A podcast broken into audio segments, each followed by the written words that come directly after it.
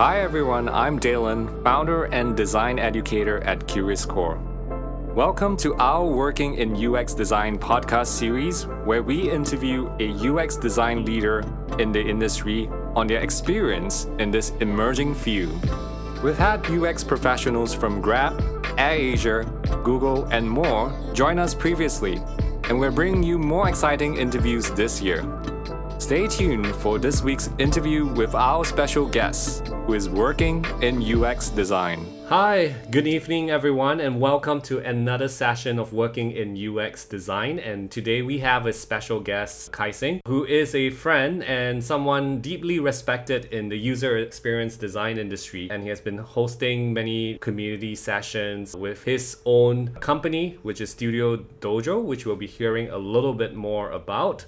So let me take a moment to introduce Khai Seng. But before that, just to share a little bit why we're doing these sessions. We first did these monthly webinar sessions because was COVID and there were a lack of physical events. And therefore, we wanted to bring the community together in a fashion whereby every month we could be sharing something from invited speaker who's actually a practitioner in the industry. And we've been doing that consistently for the last two years. So tonight we have Khai Seng over here. And Khai Seng has been in the UX design field since 2004. In fact, he's considered a design leader in the field and was formerly the head of Singapore for Foolproof, a UK based experience design agency. So, Khai Seng is a firm believer in holistic experience designs that span digital, spatial, product, and service domains. And he thinks that delivering great design for a client is only part of the equation. Uh, it's also key to help clients bring sustained impact and cultural change in the way they work. L&D learning is actually part of his blood. Uh, he has an educator background teaching at Republic Polytechnic, as well as he spent time growing the UX community in Singapore through the UX SG conference in the past. Throughout his career, Khai Seng has facilitated many workshops and training programs with C-suite executives and working professionals to drive cultural change within organizations around design and innovation. So Khai Seng is also a certified integral coach by New Venture West that involves helping clients to create and maintain habits of excellence that are self-generating and self-correcting. So we have a man of many talents tonight. Please put our hands together to welcome Khai Seng, uh, or rather our virtual hands of applause over here. So Khai Seng, how are you feeling this evening? Yeah, I'm pretty good. I think I should have given you a shorter intro. It's a mouthful. it's all good. I think I think it really talks about the span of your experience and your background. And I've known you for a couple of years now, and I think we did a collaboration before a couple of years ago on, on a community event as well. And I know yeah. how important building communities and doing facilitation work is part of your DNA and what you're doing. So maybe let's start off with that. Tell us a little bit more about the work Studio Dojo does. And I know it includes teaching people how to do facilitation. I think Studio Dojo was a interesting start. It really started about two and a half years ago, and uh, I was taking a break from my previous uh, job at Foolproof. That was like five and a half years of really awesome experience, and I thought, oh, I wanted to take a break now. So I had six months to travel. Uh, back then, could travel freely and just do nothing. And I think slowly that allowed me to explore what I really want to do in my next opportunity in life. And I think little by little, the idea of like coaching people started to come in for me. Uh, so I was just doing that ad hoc, and I guess it just grew and grew to supporting people and allow, allowing them to learn in maybe a non-traditional way. So typically, yeah, you go for design school and you learn how to design there. Or I guess now, yeah, there's like you know, Curious Core. You go through this really awesome kind of experience and many different variations. So I guess I'm one of the different kind of weird variations of how to you know get better at design. So in studio dojo is really an exploration of the idea that design actually maybe not enough you know. Like I, after so many years of doing design i'm realizing hey sometimes we say designers can eradicate poverty or save the world you know combat climate change. But yeah i realized hey maybe not you know. Um, there are other skills and other perspectives involved. And so apart from design uh, I look at futures and futures thinking. So, how do you design for 20, 30, 40, 50 years ahead? I'm also looking at uh, organizational development. So, how do I move a big group of people in the company? You know, it's a different skill from design and then leadership development as well. So, how do I change as a person? Who do I need to be to improve myself, or who do I need to change within the organization and develop? So it's really that mix of these four that uh, I think I'm trying to explore with Studio Dojo. I love the way that you kind of frame it and you said like this these are explorations. These are things that you're interested in and you just decide to work on them and you recognize that design is not sufficient there needs to be a mix of other skills inside and i think you mentioned something about organization development you mentioned something about facilitation and i personally attended one of your workshops that you co created on facilitation itself and i think it was an interesting experience for me as an educator you want to talk a little bit more about why should people embrace facilitation and, and learn facilitation, especially as designers? Yeah, there's so many reasons. I think the biggest one is like having a quite a few peers start out in UX, I think about 15, 16 years ago. So there was a bunch of us that were, you know, trying things out. And back then there wasn't even, this term called UX, right? I was curiously tracing those of us who were really successful. So some of us were, you know, did really well, but some of us were like, wow, had really amazing careers and I was trying to find out, hey, actually, what's common about those people who are really successful and are like now heads of design, managing big teams, you know, like speaking in uh, conferences overseas. And one of the big ones was actually that they are really natural facilitators. And I would say natural, I guess I don't mean born facilitating and having that skill but i guess they were very good at you know being able to manage different groups of people being able to hear from invite different views in. People felt relaxed sharing ideas with them. People felt that they were in safe hands if conflict happened within a meeting you know especially when you have different departments coming in with different constraints and perspectives and different kpis that feeling of safety to converse seems to be uh, something that made them really likable and really desirable. And I think that made them really have quite successful career. So I think that was part of me like reverse engineering. Oh, I want to be like them. And then what what is it like? Yeah. I think it's really interesting that you mentioned that the skill of facilitation being one of the key attributes that you find in successful design leaders, as you mentioned. You said that this is not a skill that they're born with, it can be learned and I know you teach it. So maybe for our audience over here, what are some of the high level things that we should look out for to get better at facilitation? I think the easy one is methods. So, you know, whether it's affinity diagramming, you know, giving people post-its and then having them put it all up on a really colorful wall, getting them to sort them out and, you know, name the headers. So there are like techniques like this or lightning decision jam. I think those are the basics you want to learn and you probably can pick it up, you know, watching a YouTube video or going for some of these classes and readings online. One of the interesting things is and having supported a lot of people going through this, different people seem to have different mileages. So some people when they read it and they try it out, right? Wow, it's an amazing thing and they're like they love the method and people love the method as well. They love them as facilitators. And then there are other people who try it and it falls flat or they didn't get the response they want. Maybe people like, you know, not wanting to talk or, you know, the ideas are not so creative and it doesn't seem to flow. And I think that's where the additional layer of facilitation skills comes in, which is what are you doing that is either contributing or limiting that from happening. And when people learn these key concepts, which are not really process nor methods, uh, then they start to see performance doesn't become as inconsistent anymore. So one of the key skills is actually being neutral, for example. So how neutral can you hold yourself so that people don't feel like you're expecting an answer, that you are siding a certain group of people, or you have a preference, for example. So it's very common, for example, for UX designers to be uh, facilitating a session maybe where they are collecting feedback about their concepts that they designed. So maybe they've done three concepts and they're trying to you know collect feedback. One of the things might be yeah maybe you love concept b you know. Like concept b is your favorite. And you know yeah that's what you prefer but maybe the rest of the team might not like it. So maybe you know you try concept a which is maybe the safest idea and you present it first. And then you present concept b and then concept C is the wow idea that probably you know takes too much effort. And, just by the way you schedule and uh, you know like sequence it, uh, people are likely to pick B. But at some level at the gut, right, people can sense this kind of what I call a fascipulation. It's a mix of facilitation and manipulation. It's very subtle. People can detect when you favor somebody or you favor a certain option. And if you don't take care of that and you don't watch how you present yourselves, people can pick up on this. And these are all really small and they won't be able to name it. But if you let it build up across an hour of a facilitated session or entire day's workshop, then people might start to get upset, but they won't know what. And these are the little things that, you know, really make that kind of experience and performance as a facilitator uh, much better for you you less inconsistent.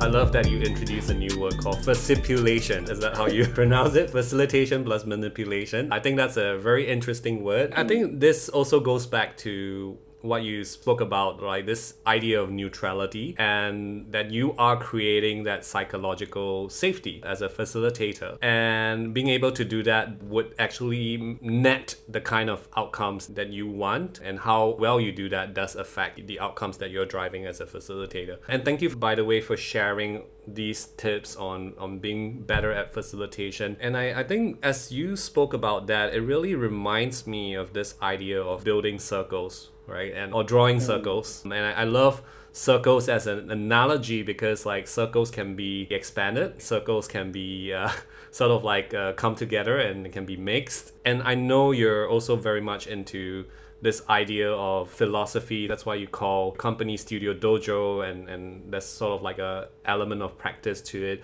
You want to elaborate a little bit more on that and how it all ties together from a philosophical perspective I think the reason why I chose Studio Dojo was you can read it in two ways. So the studio part maybe is the creative, iterative messiness of uh, like a design studio or art studio. Then dojo is like a place of discipline, right? It's like martial arts. You go in, you bow to you know your instructor, and then you go through the kata or the series, and then you you sweat it out and you just keep going on and going on. And i think it's the this idea of yeah like creative practice you know. It's a dojo for studio practices but it's also a studio meaning an exploration of what it means to be disciplined in doing a certain thing which is maybe design. Is there a creative way to make ourselves more rigorous in the ways we do things. So I thought I think that's a little bit of how I got the two names and smashed it together. Yeah. Tell me a little bit when we sat down together and we agreed on this title or this working title called yeah. Circles and UX design circles. How does that growing UX circles, right? And how does how does that sort of resonate with you when when you hear about circles? Yeah, they're great. Like in organizational development, everybody sits in circles. You know, circle is like the sign of unity, no beginning, no end. Part of it also is the idea that it is inclusive, it is encompassing, and I think I really like that idea. And and one of the reasons why is I don't know about you, Dylan, and everybody else actually, but I never feel like I belong, you know, anywhere. I'm quite an introvert now. So in like big situations, in community situations, in meetup, I'm usually the one maybe near the food or the drinks, you know, and I'm probably standing alone. I'm really like uh, nervous. Yeah, and even if I'm, you know, get into the conversation, I meet a lot of people, you know, friends like you, Dylan. A part of me is like, never feel like I'm in the circle. In a weird way, then makes me really care about community and what a community means for others. Because a bit of me cannot access that. Seeing people in a community and enjoying themselves like gives me that vicarious, you know, I, it just transfers to me. lah. You know, I absorb some of that. But it also means yeah, I really take care to form a community or enjoy being in communities because of that. Maybe I'm trying to find my community. lah. So I'm jumping everywhere into different communities, seeing how they happen, how they get formed and things like that. So yeah, in fact, uh, in Studio Dojo, one of the early kind of blog articles we did was we went to count the number of communities in Singapore in the UX field. And wow, lo and behold, to our surprise, we, we counted like 29 small and big communities. Maybe it's time for an update because that, that's quite a while ago, almost two years ago. And some of them might have disappeared, some might have been uh, born. So even within UX, if there's 29 communities, wow, that's like a lot, you know, to, to think about. Yeah, yeah, yeah. And that's something I love. Thanks for sharing about that. And I didn't know you were an introvert, but because you always seem like, oh, people want to come and talk to you. But I felt like you've always been an active community member as well as a community leader in various uh, situations. And I think we've worked together very briefly as well on this community mm. called Connect Conversations, which is yeah. about having good conversations before COVID So I always felt like it seems like something that's quite natural to you and I didn't know you felt like you were an outsider. Maybe you are someone who loves observing, right? And that that's may have something to do with your background in teaching anthropological studies back at RP. Maybe that's just part of your personality and, and how you work and how you observe. I, I like the idea of uh, circles and I was first introduced to it in terms of learning circles. That was the very first time I heard about it. To me, it makes perfect sense because if you want to learn something, why don't you get people together who are interested mm. in the same thing to learn together with you? And uh, learning circle idea really made me think very deeply about how we structure learning in even in our school. And I know you introduce it to organizations as well. So I, I was hoping that maybe you could share a little bit of examples. You don't have to share company names, but how does this idea of circling or community building exist in developing organizations or shaping cultures. I hear that you've done it for your stint in Foolproof several years ago. Yeah, I, I think what's interesting is and tying back this idea of circles to like UX or design. I see doing these communities and these circles also as design. But maybe, you know, you're not a UI designer. You're you're not moving pixels on a screen and developing color values for them. But when you're designing an experience, a community experience, you are also, you know, considering certain processes that are very similar to UX design. So you're thinking about empathy, who's part of the group, what do they want out of the community. And yeah, you, great. You were mentioning uh, learning circles. So there are certain communities that really prioritize learning, uh, and maybe this this group is as well. And there are certain communities that prioritize practicing together, and that's a different type of community. Like I guess a dojo, right? Or you, you go for your martial arts, or you go tai chi, you go see ta- people you know, practicing Tai Chi in the park. That's a community of practice. And then there are other communities of a relationship where they just want to hang out and like get to know each other better, you know, or deeply. And maybe some of the conversations kind of uh, thing that we did, right, which is how do you start having deeper conversations right at the start? And deepen that kind of networking, right? That can come in. And then the fourth one is like communities of support meaning how can we help each other? And I think part of uh, designing for organizations, I've realized the question is which of these four is the community that is needed and is wanted? Because each of the four have different, slightly different ways to set up and slightly different ways to support them, right? And if you diagnose the wrong need, you know, like if you're solving the wrong problem, then what you realize is, yeah, maybe the community comes, it doesn't come, it doesn't gel as well or it comes one day and then it dissipates you know and you probably have you know experience or you know you go for a workshop or a shared experience together and then at the end of the session it's like everybody's like hey let's let's go on whatsapp you know let's create a group chat. Or let's create a group telegram chat. And then it never really nobody else posts into that that group chat right? So that's the reason of the community has transitioned and it's a different need but we didn't really take care to consider those needs and support that in a way. So i think one, one of the things i've learned is yeah being watchful for what kind of community you're really uh, designing for or trying to construct and create and just consider that as well. So yeah. I understand that you were leading Foolproof Singapore with a team mm. as well. Did you deliberately create any of these uh, circles that you mentioned in the organization to kind of like support uh, certain practices or certain way that the organization should function? I think there were a couple. Definitely, there was a small community of leadership. So rather than me being the, the one leading, it was then supporting a group of four people from different work functions to come together to support each other. And then there were learning communities, right? So I, I think it was every Thursday morning, the whole team would come together to learn from each other. So I remember one of our team members, Samantha, was talking about her learning how to be a kitchen uh, in a restaurant, working in a restaurant. How did that, uh, mise en place and all the kind of things, how did that really inform her design practice? We had people who were talking about kendo and how that informed their practice. So it's quite different things. Obviously, some were a bit more uh, design related, but essentially, yeah, that was a community of like you know us sharing and contributing at the same time together. And yeah, so in my experience coaching for companies with Studio Dojo, part of it was also setting up learning communities for design teams as well. Because a lot of times, uh, design teams may be all over the place in different projects doing their stuff, and they never really get together. So one of the key reasons that people really want to get together is yeah, learn from each other. What project are you on? What are your interests? And yeah, I heard heard like in organizations, uh, people talk about gardening, you know, and how it relates to design. It's really creative. I think designers are wonderful because they just cross so many boundaries, you know, and they can just relate this really different thing and how it relates to design. And these are the principles I learned. So it's quite awesome to see those like transferable skills. And yeah, so so uh, a few of these were also like taking half a day off every week to connect together, to play games together. That's also de-stressing, right? Especially if you've got a really stressful project with timelines going on, a little bit to de-stress, connect with each other can really help. But mainly it's communities of learning and support.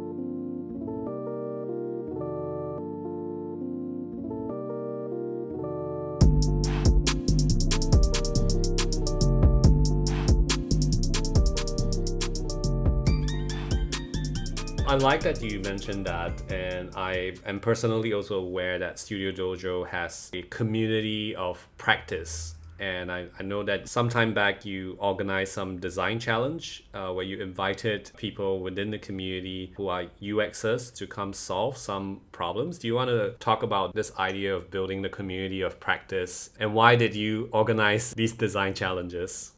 I think the, the simple answer is I didn't plan for that to happen. Actually, you know, uh, one of the social enterprises wanted to do something for mental health for youth. So they wanted to do research to understand how did youth start to seek uh, help for their mental health condition and to understand that process so that we can design better to support them. So they came to me, Khai Seng, Kaizin, can you help me review this interview script? Which was their interview, you know, discussion guide. And after helping them, I'm like, wait, wait, wait, wait, you're just gonna go out and interview people? Then I started to help support the interview process. And then after that, oh, but you need to do analysis. And then they're like, you know, gonna go about in a, I'll say a layperson way because they're not design trained. And then it just went on and on until we formed like a, we thought, okay, to do analysis, Entonces, one of the issues was it can take a bit of skill to do sense making work. I thought, hey, you know, why not get some talented designers to do it? And one of the issues we found out was because design, especially UX, is so highly sought after now, and the pay cannot compare to like five, eight years ago. You know, the pay now for UX is pretty decent, really amazing. But it, what that means is it's priced beyond the social service sector, meaning the charities cannot pay such high salaries for such designers or to get such services from design organizations or, or firms really what that means is whoa there's this group where you know they are focused on helping people supporting public good and they are really missing that really important skill set right? Uh, for example with this social enterprise coming. So i was like oh is there some way to balance this off? And that's i guess the experiment which is we sounded people out in the community hey who would be willing to take two weeks off? And that's two full weeks off meaning you're going to be spending your leave with us and you're going to analyze this bunch of 40 transcripts and come up with some findings. And wow we were surprised. There were like 130 people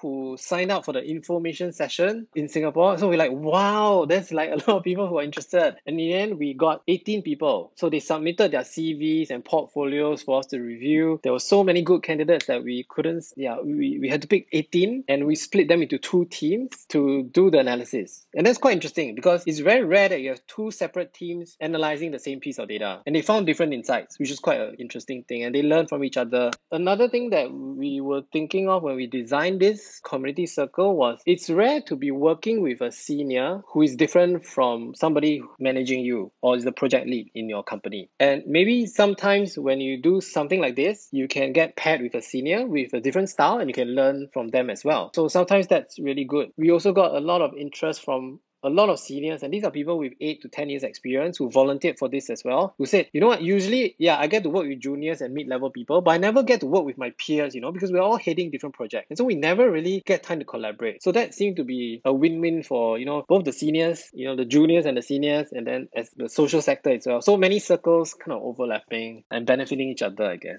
I believe to a certain level that that was by design, or it was very serendipitous, and you're just weaving it as it goes along. I yeah, I think we weaving it as it goes along was, was more like it. Because I know one of my students happened to sign up and was one of your 18 mm-hmm. candidates, and she mentioned she had a really good time learning from people who were more senior than her, and it was like a good way to lo- to learn as well. So I think that was learning, and that was practice, uh, a learn and practice kind of like circle, if, if I were to frame it that way. Will we be expecting similar challenges uh, happening in, in future, or like that's that's kind of like just one experiment? Well, so that led to another one, which was about workplace health, uh, mental well being. So we actually got four organizations who wanted designers to go in and experiment them for five months. So that just ended. So we're going to be sharing the kind of outputs of the work during Singapore Design Week in September. So a couple of weeks' time. So do watch out for that. And yeah, that, that was another group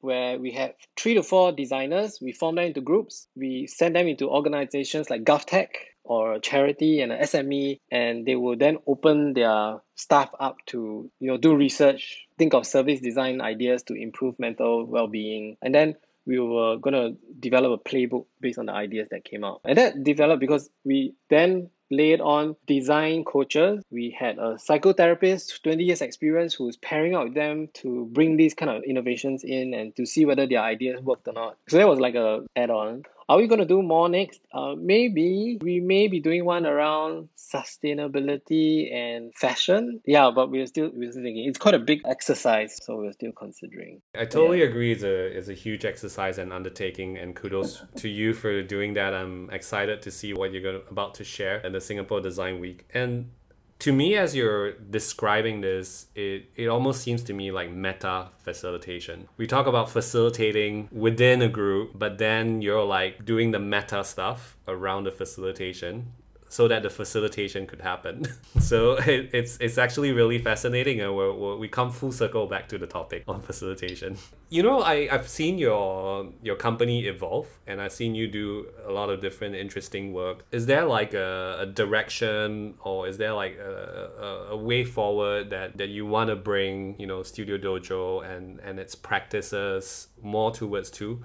Yeah, that's something that our team has been trying to figure out. So recently we just finished our 10 year strategy. It took December till now to figure out three to four hours every week. It's 10 years for now, but we a lot of it is intergenerational, which also means there's a lot to do and a lot to think about. I think one of the things is to really understand what does it mean to be transdisciplinary. So I think a lot of people, you know, say they are interdisciplinary, multidisciplinary, you know transdisciplinary but actually what does that mean? Is not so clear and i think what we want to do is study what that really means. So to give you an example so i was talking about the four domains that we are looking at before and we want to be in the intersection. But actually what is the intersection you know? It's a bit like yeah you know design thinking with organizational development. Great. So that's like red and blue venn diagrams. And then in the middle it becomes purple. And purple you use i mean as a designer you know you use purple to indicate in situations differently from blues and red so there's a special quality to purple that gives it some kind of special meaning. So when you overlap two different domains, what is the new color that comes out that is neither red nor blue? You know what I mean? It's neither design nor OD. Is it? It's something on its own. So what is that thing? So I think we're trying to figure that out or trying to study uh, how people think about that versus multidisciplinary, which might mean yeah we have somebody in red and somebody in blue and they are collaborating, but it's different from you know we are collaborating and creating this new color. I think that's a very fascinating concept, and thank you for bringing the distinction between multidisciplinary and transdisciplinary, like these two things. I'm curious, what kind of problems require transdisciplinary approaches to solving?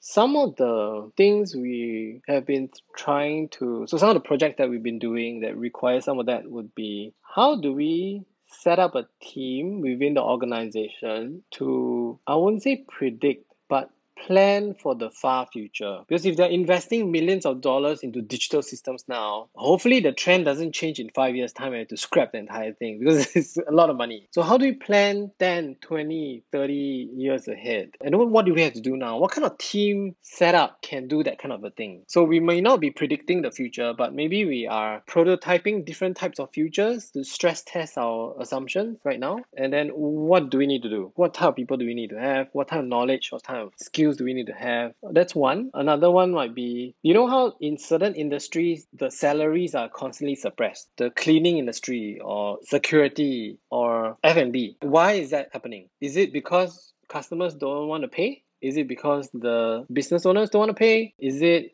because the staff members are not motivated and therefore you know the boss doesn't think they deserve more? Or is it you know as a general industry certain pressures are happening? Actually what is the issue? And how do we resolve this? And if you ask then people you get at least 11 suggestions for how to solve it. And because it's so complex yeah these are where you know sometimes those transdisciplinary kind of skill set starts to come in a little bit more. So you need a little bit of design you need, need to be understanding big groups of people you need to have inspiring leadership you know it all starts to sort of mix together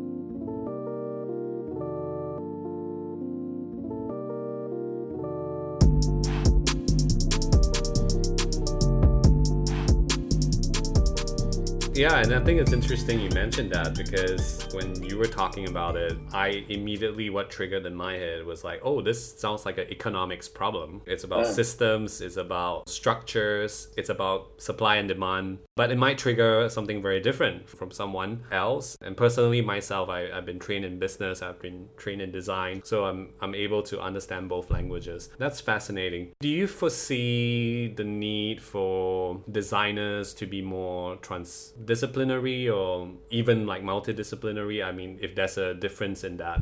So more and more, I think whether you want it or not, it's happening. You know, now designers have to work. Well, previously they had to work with developers. Now product managers, marketing, analytics people. It's just gonna get more and more, I think. And you know, with a lot of the kind of bigger unicorns as well, you're also working with people with different cultures, and then you have to understand how do you work with different types of styles. So I, I think increasingly more and more so. And I also guess it depends. I guess if you're still working at the level of a user interface for a mobile app, you probably may not need so much of that. But if you are going to design the experience, end-to-end experience, you might then need to look at different touch points and you might have a bank branch to design together with the app together with you know the service staff and then you start to require quite different kind of skill set. And then if you're trying to support the organization's ambitions that's again a different one where business and strategy starts to come in. And then if you're looking at the societal level then wow you're looking at multi-organizational perspectives. So i think the higher up you go in terms of hierarchy the more multidisciplinary or transdisciplinary you might need to be. But just because if you just have the hammer everything looks like a nail. And because it's so complex you may need to be looking at quite different areas and again that's where facilitation comes in you know? Uh, the ability to pull different people together is quite key so That almost seems like sort of like a meta skill, right? That you need to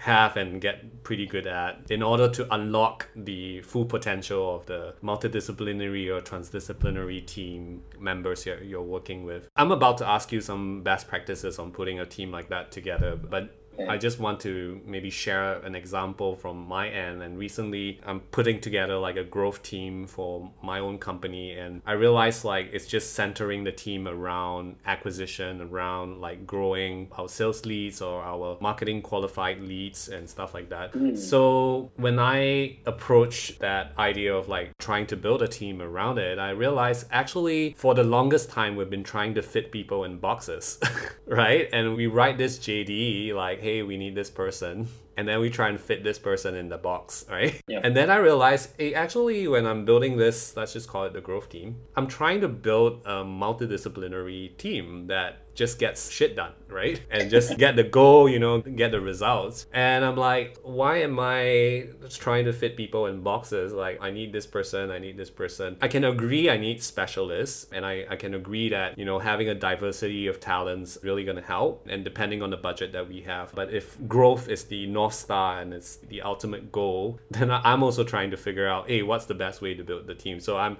I'm learning from you basically when you're doing all this futures thinking and futures work and trying to put all these teams together. Well, I, I wouldn't say there's like a kind of um, best practice per se. I think I mean I'm also trying to hire and you know my, my own practice is I don't have a JD. You write your own JD after one month after you join. Uh, actually, yeah, the all my team members are like that. So I guess the kind of best practice I'm trying to implement for myself, you know, eating my own dog food is find a person that cares about the mission and they'll find their own way to fit into the team to deliver success. Uh, I, I guess that's how I do that. So it's really finding somebody else that, you know, yeah, I guess you, you don't you have a few like pillars to consider, but then really finding somebody that cares about the the bigger thing that you want to aim for. Because then you don't need to manage that person so much, I guess. Then then they'll they'll try and figure out what to do. I guess there's also, you know, from OD perspective, there's there's always things like power dynamics, team structures. But I think team structure also is just one of the things that at least I learned in OD. There are many other things to consider. And actually a lot of organizations miss out because they think restructuring a team solves a certain issue. And very often I think they think, oh yeah, let's just restructure the team. But it doesn't. And you do need management structures, you need reward systems to change, you need, you know, your culture, individual tasks, you know, how people see themselves, how they are managed, obviously your KPIs and things like that. So all of these need to be like considered as an entire network of support systems, little support systems, to support just the okay, I need to build this team. Or at least yeah, now that's how I'm thinking of it. I love how the conversation is going because it's so timely because I'm I'm thinking about these issues myself, like how to restructure the team and thank you for saying that because it, it wouldn't occur to me to also like think deeply about all these other support systems that you mentioned about. And we're almost towards the end uh, of the of the webinar itself, and I was wondering if there's anything else you like to speak about, since uh, we don't have any questions from the crowd yet. I don't have anything else to add. Yeah, happy to get some questions going. Yeah. Sure. So we talk a little bit about leadership. We talk a little bit about facilitation and, and the power of circles. Among our audience, we have people over here who are not exactly people managers. They might be asked to to influence, they might be asked to do certain things or, or even like just work with stakeholders in general. How can the practices that you you do help them get better at influencing? Does being a better facilitator help you be a better influencer? I think so. I think the kind of skills you want to learn as a facilitator also can be quite key. So one of the key things that yeah in our design facilitation training we teach is how to read power dynamics. And you know sometimes you're in a room with different people and you know some people talk louder or talk more than another group or you know somebody's paid higher and therefore everybody listens. Being able to read these and counterbalance that is important for safety. You know, Dylan, Dylan you're talking about safety just now, psychological safety. So that skill of understanding power, I think, is really key. You know, knowing that there are seven types of power. There's legitimate power, reward power, coercion power, knowledge power, expert power. You will then understand, ah, there's no one single way to gain power. And yeah, somebody might have the power to hire and fire you, but you might have another type of lever or power to balance that off. And that's really important, even if you don't line manage, because actually, when you line manage, you start line managing, you get legitimate power from a hierarchy standpoint. But sometimes you're asked to work with somebody else from a different department, and the hierarchy doesn't work anymore, and you're back to square one. That means you have no power at all. So if you can learn how to practice influencing and wielding power now, you're going to be using that later next time also. Because actually a lot of managers have issues when they reach a certain level and they have to work together with peers and their hierarchical power cannot be used now because they don't manage the other team. And then they're locked and then they're stuck and they don't feel like they're equipped. So knowing how to wield power or to manage and influence while you have no power is probably one of the best like places to start. It's not like the older you are, the more power you get, or the more senior you get, the more power you get. It may not be that way. not necessarily. And I think like I sometimes tell people like don't only look at people who have the title, but also look at the people who are listened to when in a meeting, right? Like when people are actually listening very intently to what they're saying. Those are actually people with the power. And I have this experience where the chairman is the one with the most power, but the second most powerful is the PA because she knows when he's having a good day and when he's not having a good day. You know, when is he going to a cafe to like chill out? If that's the best time to be introducing your idea, or when not to. Like that's like real power. You know, everybody's like, oh, okay, can you please give me an audience with the chairman? How interesting. And thankfully, we have two questions. Uh, one is about you with regards to your business. How do you get a potential staff or partner to support your vision and journey with you? Wow. Um, one key one is community, like knowing people and being able to reach out then allows you to respond. And it, it's a little bit like user research, you know. You put some little bit of something out there, like Damon, uh, Dela, I guess you probably know. Um, you put something out there, people respond, and based on that, you learn whether to do that same thing or not. And uh, I think that's how I try and get a potential staff. So I'll put something out there, people get interested, you know, come and have a coffee chat with me. And then we what I call we don't really brainstorm. What we do is we heartstorm. I think brainstorm is where you think of ideas and like amazing things to do, exciting things to do. But heartstorm is what are you committed to? What are you interested in? What would you want to be doing for, you know, 10 years of your life? Like, what is the meaning you want to bring? And I think that kind of heartstorming is where I try and find that.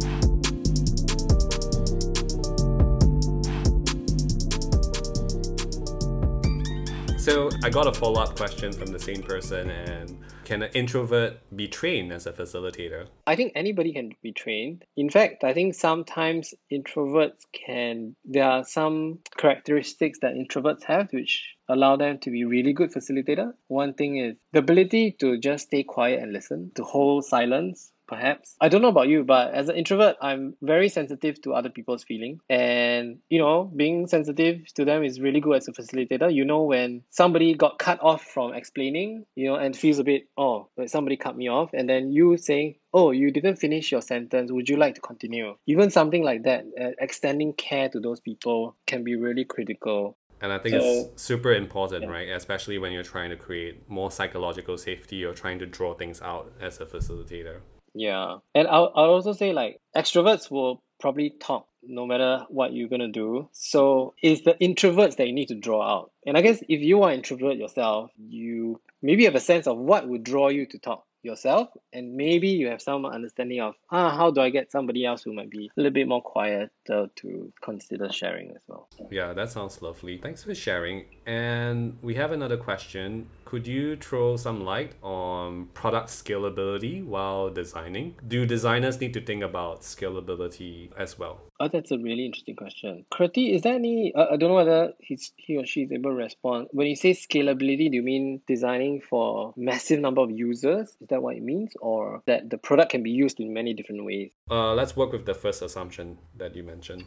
Yeah, I think now, you know, you have to consider design systems all the time now. I think initially there was this idea where the UX designers were taught to you know design mobile apps, uh, websites from scratch. You know they can, they can redesign their grid systems. You can they can pick any kind of design system, design grid, what kind of color tone to use and palettes to use. Uh, nowadays, no no more. There is a system. You're gonna stick with it. You probably are piecing different approved components together rather than creating something from scratch. So that kind of sensibility, I think, will have to start to come in from a design education standpoint, which I, I think, Dylan, you, you do as well, right? So that kind of scalability is important to consider. Whether it ages or thinking long term as well, I think that's really where design research comes in. Because, yeah, you know, you can design for needs that come up, but really where I've experienced a lot of power is designing for evergreen human needs the need for security the need for trust the need for you know safety connection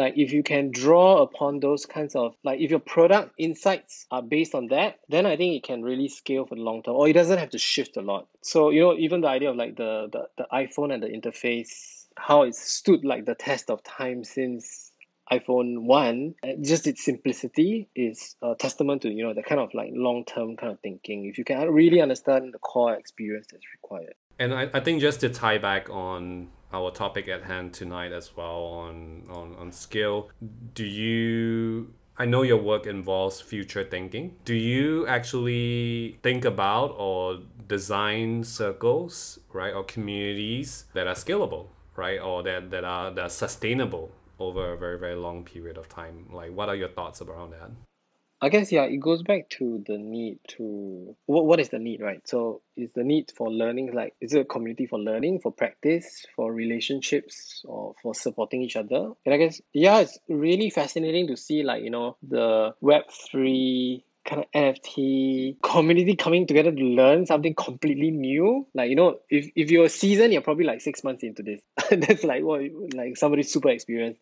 But the idea I think is really quite fascinating for me. And yeah, I would say topics can definitely change across time. But I think it's that those kind of different intentions that really come together quite a bit. And I would say that's also that would probably also help with longevity. But I think that's a question that I really don't really have a good answer to and probably good good for exploration for next five to eight years, I think. I think it's an fascinating question. I mean, because even as you mentioned about Web3, people pay to feel a sense of connection, yeah. right? They pay to get access, to feel a sense of connection with other people who pay for the same things. And the fact that they're invested in this ecosystem for the long term because it doesn't die, right? It's a blockchain. And the fact that they're they're exchanging whatever ideas or goods and, and services and stuff like that. It's so fascinating to see that happen. And in terms of how sustainable it is, I, I think that's still a big question. Whether there's longevity, whether there's like it can continue, you know, beyond the founding phase because you and I are community builders and, and we built different communities. And I, I can see like whether it's web 2 whether it's web 3 whether it's physical community it's about the system right? And how Mm-hmm. it's being passed on in terms of like community building uh, which i find that's why your pillars of work is very very interesting to me because you said hey there are four pillars right? There's learning there's learning there's practice. What's the other two? Um, relationships and support. Relationship Yeah. and support. So I think that's really fascinating to really think intently, starting off from that perspective. What kind of community are we building over here? Which Yeah. I don't think a lot of people ask when they build communities. Yeah, and it's interesting because there's like, like organizations like the Long Now community is weird. So they are designing a clock that lasts can last ten thousand years. Like that's their current project now. The Chinese Egyptian civilizations are only like six seven thousand years, and they're planning for a ten thousand year long kind of design. Like how do you even think about language? Because all the languages we know are younger than that, like a few thousand years. And, and that's I think quite an interesting perspective to think about communities, right? Dylan you're saying. Especially if wow, you're thinking of like really long term stuff. Because the principles you use to design them will be quite different, even when you start.